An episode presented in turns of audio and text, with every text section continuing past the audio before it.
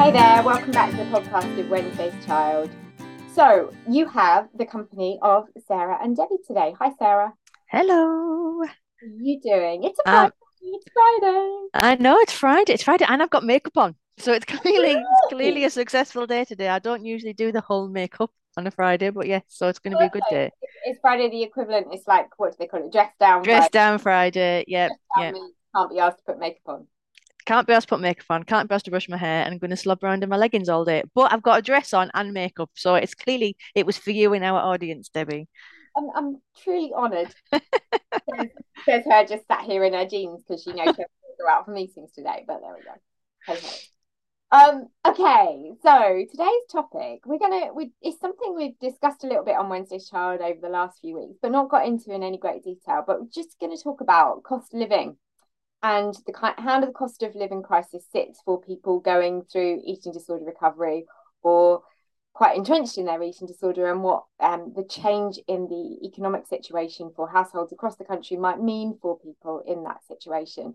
And I sense that there will be a few people listening to this going, noticing it already, and then there will be others that think, well, maybe not really, because my illness doesn't really feel like it's affected by that.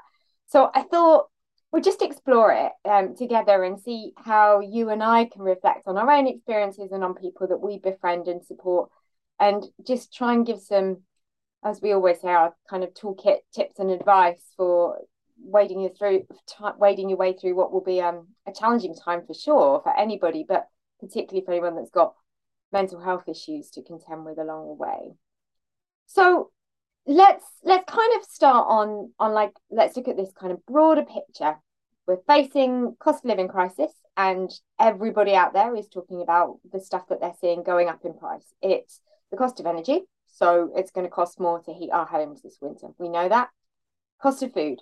I've seen it, I'm sure you've seen it, just like the household shop. There's a few pennies here, and what your grandmother used to say, save the pennies, it saves the pounds, whatever. There are little incremental price increases all the way along. And all of that was before we got the latest shift that we did from the beloved government that has made people feel under even more of a cosh around things like rent and mortgage payments. So there are certainly huge pressures on people in any kind of spectrum of life now, whether you are somebody just about to start living as a university student on your own, or you're somebody who's an adult with 3 or 4 children under your roof and either you or the person you care for has an eating disorder. So it's going to affect everybody. Sarah, when you think about that, what does it throw up for you in terms of people that you currently befriend and support, or in terms of looking back at how, if you'd have faced this current economic situation in the middle of your eating disorder, can you reflect on how this might have affected you and your household? Yeah, I mean, blimey, where to start, I suppose. I think the first thing I would like to bring up is how this potentially could increase isolation. So we have people who we talk to a lot, don't we, who are on, in this whole spectrum of eating disorders, not just one particular type or one particular diagnosis, but the whole spectrum of eating disorders. A common thread is that kind of periodic parts of isolation where you are purposefully drawing yourself away from the world in order to keep yourself safe and secure in your pooliness. And I think that what this would have done for me would have meant that leaving the house and anything such as that would have been seen as a treat. And I think that word's one that we should explore today, the word treat. How, even just getting the bus into town, if I was having to think about the pennies a bit more, it would have been a great excuse not to get the bus into town. Well, I can't afford that bus trip, so I better stay put. And that's a place I fear is that, and obviously with an eating disorder comes all elements of social anxiety. So it just allows, almost like it fuels that ability to keep yourself isolated, perhaps. What we know is when we allow that soundtrack of the eating disorder to have a point and a purpose, it eats away at us even more, doesn't it? It becomes the dominant noise. Yeah, we can't hear everything else. We can't hear the friends phoning us and saying, would you like to meet in a cafe in town? All we can hear is the noise at the eating disorder saying, well, you see, this is even more reason because everything's more costly. There's any even more reason why you should stay at home and why you shouldn't do this and why you shouldn't agree to go out. So yeah, absolutely. And you said there, like meeting your friends for a coffee in town, there's another potential thing we might see as a treat. So when I was trying to get over my feast eating phase or my binge eating phase of my recovery, when I was just eat, I purposely made myself go out to certain cafes so that then it was almost like it was a fire break of being in the house around the food that I'd been hoarding. So I would go to, and I would always go to the same cafe. I know we're going to talk about brands in a moment, but I always got the same cafe because it was my quote unquote safe cafe. But again, that was really important part of my recovery. It made me get out of the house. It made me get away from the food I was hoarding, and it made me eat socially. And anyone who's listened to this will know all about my social eating and my crazy ways in which I had to break some horrible, horrible things I was saying, my illness was saying to myself in my own head when I used to go out eating. But again, if you're thinking about the pennies and thinking about things going up, it is likely that those trips out with your friends to have those really important social eating experiments could be one of the first things that goes. Yeah, I think you're right. And I think a lot of what we see with people that develop eating disorders, often for a long time, even afterwards, after recovery, one of the things that sticks around, even if it's not related to the food per se, is the issue with what should I, could I spend on myself? Is a slight sort of obsessive compulsive concern about food and spending on anything. So, you know, do I deserve to buy that new lipstick? Do I deserve to change my shampoo? Can I afford to replace these shoes where the soles are coming off? You know, just stupid stuff that I look back on and say that the money became such an angst for me. And I can see that then, you know, that intertwined with, well, then can you spend that additional money on something as frivolous as food, which is a treat? it becomes even harder to justify the very things that we need for our recovery. I mean, I'm living through that exact thing now. And I'm about to actually have to have quite a challenging conversation with my own dad because I'm refusing to buy a car. My car's 15, 16 years old. One of the doors doesn't work. The window's always open. It's constantly breaking down. And I travel for work. It's a danger for me to be in that car. Now, I can't afford it at the moment because of cost of living. But up until this point, when I've been reflecting as to why I'm still driving this rust bucket, it's because I absolutely refuse to believe that I deserve a decent car. And it's like that. So I'm living that right this very minute. So when we're talking about these things, Debbie, I think it's really important for people to understand that we sometimes can be quite lighthearted about it because I think we need to be. But actually, we are always coming from a position of knowing exactly where folks have been from or living through things like that already. And you're dead right that having to find the strength and the belief that you do deserve to buy stuff. And then especially, like you said there, food is not something that you deserve. Food is something that you have to have. And we got a really interesting letter in the mailbag, didn't we, about someone talking about in this cost of living crisis, how can they possibly see food as medicine when other people are going without? Yeah. And I think the really important thing in that is that for anybody in any element of eating disorder recovery, food in some shape or form is medicine. And we pay for our prescriptions in the UK. You know, if you got a prescription, you'd go to the pharmacist and you'd pay your £8.50, £9.20, whatever it is, and that's the equivalent of you getting a couple of meal deals from Tesco or whatever. You know, it is for many of us, it is medicine, and we have to spend the money. It's not about deserving it, we have to. Yeah, absolutely. And I think that will become particularly difficult when the media narrative a lot at the moment will be about being really careful not to waste and not to spend too long heating or using your cooker or all those sorts of things. But actually, if heard by somebody with an eating disorder mindset, oh, well, you're basically saying I shouldn't put the oven on every day now because, you know, that I shouldn't do that. It's almost justifying the reasons that the eating disorder is allowed to exist, because it's not only expensive to buy that food, it's expensive to cook that food. It's expensive to consider it the luxury to go in the kitchen and commit to make something for myself. Whereas we have to constantly remind ourselves that a lot of these things that we read in the media are not meant for you right now. You're the person who needs that medicine more than anybody else. The media aren't thinking about you when they're telling people to be cautious about putting their oven on, or to eat their oven chips or whatever, you know, it or telling people to not throw away food when there are plenty of people starving in the world. I mean, you know, it is so easy for us to get caught up in that kind of, I don't know, it's that kind of compassion and conscientious kind of mindset, isn't it, that talks us into thinking that we ought to deprive ourselves and harm ourselves. And if you are in that position where you're thinking, right, well, the conversations on the TV, the advice we're getting from the TV at the moment, isn't it, is you are in a real tricky position with your energy prices, is that a microwave and an air fryer is so much cheaper to run than an oven. So I mean, my air fryer is on its way, actually. Ordered it, as well, I come back. So it's on its way, but we've obviously, I think most people in this world nowadays, in the UK at least, will have a microwave. But I then put a word of caution over that, because there are bullshit microwave meals, and then there are recovery, wholesome microwave meals. So just have a real check. You know, if you've decided, rightly so, it might be the right thing for you, that actually the oven, having it on to make a roast dinner all Sunday is too much of an expense. But you're going to do everything in your microwave. Brilliant. Perfect. Just check that the eating disorder isn't controlling what type of thing you are putting in your microwave. You know, because that, I think this is an easy way that we can be slipping into, oh, well, I best buy that smaller thing because it's a bit cheaper. And therefore, it you know, when before you know it, your cupboards are full of bullshit food that is not going to help you recover. Exactly.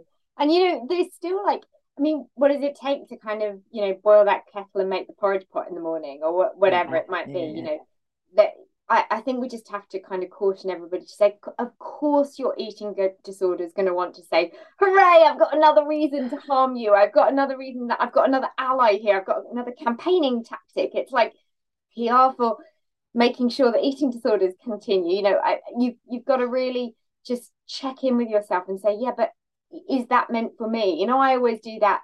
I always do the kind of question answer thing of when we're feeling low with an eating disorder behaviour, it's kind of ask yourself that question that you and I have discussed before about, is that true? So, you know, oh, I'm putting on loads of weight, or, oh, that other person's got more stuff on my plate. And I always say, ask that question, is that true? I think in this case, it's saying, is that right for me? And is that the message I should really be hearing? I think, you know, need to kind of say to yourself that every time, whether it's because you're absorbed in the news, or you're debating kind of energy costs and whatever, we really do have to think that actually, taken to the nth degree, people with an eating disorder can be already very, very physically poorly. If we add into that a cold winter where you then feel the need to deprive yourself of heat and deprive yourself of eating and not be reaching out for the mental health needs and support that you should be getting, we could be entering a really, really depressing time. And also going right back to what you said at the beginning, if you remove yourself off the landscape of socialising, which is perhaps one of the most fundamental of all, keep socialising. And cheaper food is not bad food. I think that's a thing we've got to keep reminding ourselves. So I mentioned at the beginning of this that I wanted to talk a little bit about that brand need. So when I was in certain stages of being poorly, there was only certain types of things I would eat. So certain brands of bread, certain brands of soup, certain brands of porridge, whatever. And lo and behold, they were like the fancy pants brands. There is nothing better in this world than the cheapest of cheap white bread, toasted with a big old slab of butter on. There is nothing better in this world. It's the reason why. Oh, it's the reason why, though, when you have a baby, anyone out there listening who's had babies, when you've had a baby, they bring in the cheapest white bread and toast, and it's the best meal you've had in your life. And the reason why they bring it is because it's just gorgeous. So if you are worried about food shopping because you know that you will spend £4.50 on a pot of bullshit ice cream, then you don't need to spend £4.50 on ice cream. You're buying that ice cream because it's got a certain brand name that is like not actually ice cream. It's just some random chemical. But you can buy a big tub of ice cream in the next counter. What we're talking about there, Sarah. Do you reckon? Yeah, I reckon you could write it in the message of our chat, but I'm not going to. But just again, that's another thing. But I think use this, if that is the case, if you are stuck with that branding and you have to have a certain type of bread, etc., then this is the perfect opportunity to create this as your recovery momentum and your recovery challenge. You know, if you can't afford to buy X brand, then go challenge yourself to get that other stuff. Challenge yourself to make this bigger period of time that actually you're going to embrace the difficulty, because recovery is all about embracing difficulty. So we're good at that. Embrace the difficulty and choose something different off the shelf. And actually, you know, if you are in services at the minute and you're working, you know, perhaps not day patient, but you're working with community service eating disorder team, and you're working with a nutritionist, those are the sort of things right now to be saying to, you know, I'm getting everything you're telling me about my meal plan, but I'm really, really worried about costs. Can you help me navigate through what I might pick as an option that comes in at a slightly less price point? Sit down with them and let them do their work. You know, frankly, I am happy for you to email the post bag and say, Debbie, Sarah, this is my weekly budget. You tell me how I get my 6 meals a day out of this for recovery. And I swear to God, we'll do it. Because we have both done cheap and we have both done recovery. And, you know, I'm not particularly poncy when it comes to food. I just know what my body needs if I'm going to keep my brain happy. And, you know, that can very much be your kind of cheapy cheap stuff. And I'm no nutritionist, but I think recovery is certainly possible at all levels. And we just have to be careful about what we're allowing our brain to excuse us from. And we've gone back into this house and onto a Sunday afternoon batch cooking. So when James and I first got married, and when you first get married, you have no money, do you? Because you're straight out of uni and all that stuff. I got married at 23. Debbie, can you believe it? Wow. 23. Anyway, yeah, we used to have to batch cook on a Sunday because it's the only way we could afford to eat through the week. So we've just gone back to that. And actually, do you know what? It's quite cool. Amy will join in. Freezers full of like this, but it's the same stuff, you know. It's chili and it's bolognese sauce, and there's a bit of stew in there, and I think there's a lasagna maybe, all parceled up and packed up. But then also that's that grab and go thing. So when you're in a spin and you're in the kitchen and it's a Wednesday night and you're like, oh my God, I've had a busy day, I don't know what to eat and I can't afford to buy anything, you know, it's fine. There are things in the freezer. Open the freezer, bang, off you go. And I'm a granola themed. I love granola. So, and I like to be able to make my own. I love dried fruits and nuts and seeds and all those sorts of things, whacked in with some oats, cooked up with some syrup in it and whatever, you know. It's a stodgy old granola, but it's my favourite mix and I like it. And that's the sort of thing that for me, I take quite a lot of pleasure in making that at the weekend, enough that I've got a bloody great container full that whether I'm at the house or not at the house and out and about, I can portion it up and I can have it in a Tupperware and wherever I'm going if I need to, or I know there's enough there that will see me through for a week. And no, I haven't gone to the supermarket, and yes, of course, I've gone and bought the ingredients, but actually somehow it feels a bit more like I'm giving myself a bit of self-love, and I've enjoyed being in the kitchen and creating that for myself. It's part of me saying, you deserve to do this. It's your therapy. You deserve to invest in yourself. And I think that, I suppose that would be the other message really from this, is that at the very time when we're being told go lean, you know, preserve energy and don't spend more than you need to, all that kind of stuff, we also have to say at the point of where you are in an eating disorder recovery, investment in oneself is really important. And that means investing in yourself financially, spiritually and socially, and that is going to cross across all spectrums. People with eating disorders do struggle terribly with kind of maintaining heat. And so if you're sitting in a freezing cold house, refusing to see anybody and refusing to eat, this can only end one way. And that's in, you know, disaster, at a point when we know that eating disorder inpatient bed units are ever more stretched. So you want help in your recovery. And you know, so these small things, just trying to kind of think about how you can maintain the momentum is really important. And keeping humour about it as well. You know, yeah. That same wonderful person that put that letter in the mailbag asking us a question about cost of living and spoke about food as medicine, they finished it at the end, and I was laughing and laughing and laughing out loud with, oh, well, at least when I start putting weight on, I'll be able to turn the heating down because I won't be freezing cold anymore. And I thought, get in, you know, go on, sister. It's like that. This is a really challenging period of time for everybody in this country, everybody. There's nobody that's not being impacted by what's happening at the moment. But an eating disorder recovery is incredibly challenging and it's incredibly serious, but we also can find joy in life still. And just that little comment of that person saying, well, you know what? Yeah, I'm struggling with the food at the minute. I'll get over that hump. I'll put some weight on and then I can turn the heating back off. You know, it was like kind of, I just loved the narrative. It was just so sweet.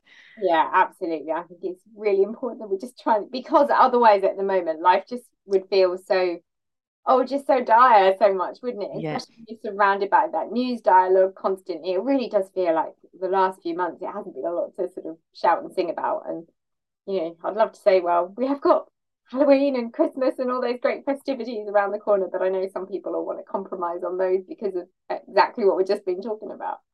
And we don't have to just always be spending loads and loads of cash as well. Like, you know, people understand. And this year, out of anything, people understand. You know, we as a family have already had a chat about, look, Christmas is going to feel a bit different, and not just me and James and Amy, but like the wider family.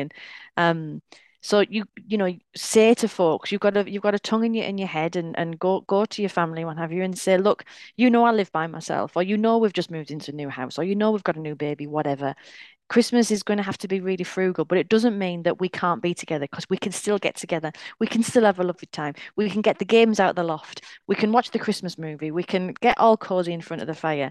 But it's just there might not be as many presents to open this year, and that's fine. It's the time, if you're caring for somebody with eating disorder, you know, actually now's the time to have those kind of conversations and say, what's your gift look like to you? And, you know, for me, at the time when I needed to recover from my eating disorder, well, there was only one gift that I needed, and that was a life without an eating disorder. Whether I was prepared to commit to it or not, it was what I needed. And I remember the Christmas not long after I'd come out of an eating disorder unit, and I was adamant I just didn't want stuff and things. I was still kind of wading my way through recovery, but I just wanted anybody I saw over that period just to perhaps be a bit more mindful about how they talked about me now that I was kind of restoring weight, but actually fundamentally to be doing kind of, you know, whether they were physical or just theoretical gifts that were focused on just helping me be recovered in the next year. And I had people that gave me like IOUs about taking me out for lunch or taking me out for dinner or taking me to like a London theatre show when I was well enough to do it. And then I had other friends who knew I really liked particular food that they were great at cooking. So, you know, like kind of one friend was just amazing at cheese straws, and I developed a bit of a thing for cheese straws. It's huge, great box of cheese straws. And, you know, somebody else just had invited me around for her family's. They always do a kind of family Sunday dinner the week before Christmas. And I went round and kind of participated in that and was doing cracker pulling with another person's family, and that for me was way more of an important gift than opening 10,000 small items of, you know, Marks and Spencer's knickers on the day. It wasn't the Christmas I came out of services, it was the Christmas of like when it must have been 2019 when I'd started like my real year of real recovery, and my best mate got me she made me a little pack of date night tokens. And bear in mind at this point I'd been in an inpatients for 7 months, I'd been in day service all the time, you know, dates were not happening in this household. And there was 10 in there. So over the course of that next year, it just gave James and I an excuse to, you know, she would come and just sit with Amy and the dogs. That was all it was. But we went to the cinema, and we went to the pub. We didn't ever do anything fancy, but that was such a thoughtful gift, you know, to help me reconnect with my husband, but also remind myself of the person that I can be and could be and wanted to be again, knowing that my little girl and dogs were safe at home with my best friend. That's amazing. And there are cheap options to do with all of these things, aren't they? Even if it's kind of, you know, I don't know, sort of wearing your North Face jackets and going other winter. All the brands are available. But, you know, snuggling up hand in hand, going for a walk and taking some kind of flasking picnic, and, you know, whether you ending up sitting in a car having it with a rug over you or whatever, then fine, do it that way rather than going to a poncy restaurant. It'll probably mean more and be more memorable. So, and the big message I think in all of this is you've got to keep eating. And that is, you know, I know that everything in your head screams at you saying that's silly, no, we don't need to, but if you're in eating disorder recovery, you just have to keep eating. And it just, everything elevates from that, you know, how you feel about yourself, how your brain fires, how you're able to go about your relationships, your working life, your education life, and just the mood and momentum with which you have to continue that recovery. So it's kind of an upward trajectory when you start to restore and recover. Yeah. So I hope that's helped. It's, in a way, it's kind of quite a bleak topic, but hopefully a timely one for us to talk about ahead of the winter period and as we sit in the midst of all that's going on politically. Obviously, just like our other mailbox contributor did, please feel free to send your stories in of how you're getting on, and let us ask your specific, look at your specific questions and cases. And also, kind of, as we say, we're very happy to give you new aids for your toolbox or suggestions for how you might go about things, or just tell you the way that we did it, which we're never saying is word perfect. We know we stumbled and got some stuff wrong, but, we got there in the end. So, okay, if you want to get in touch, once again, the email address is hello@wednesdayschild.co.uk. As ever, do please follow us on social media. You'll see we've got lots of different things happening right now, some collaborations we're doing with other organisations and some really interesting contract work we're doing. So get in touch, tell us what you're thinking, tell us how you're feeling about your own recovery, and really be part of the conversation.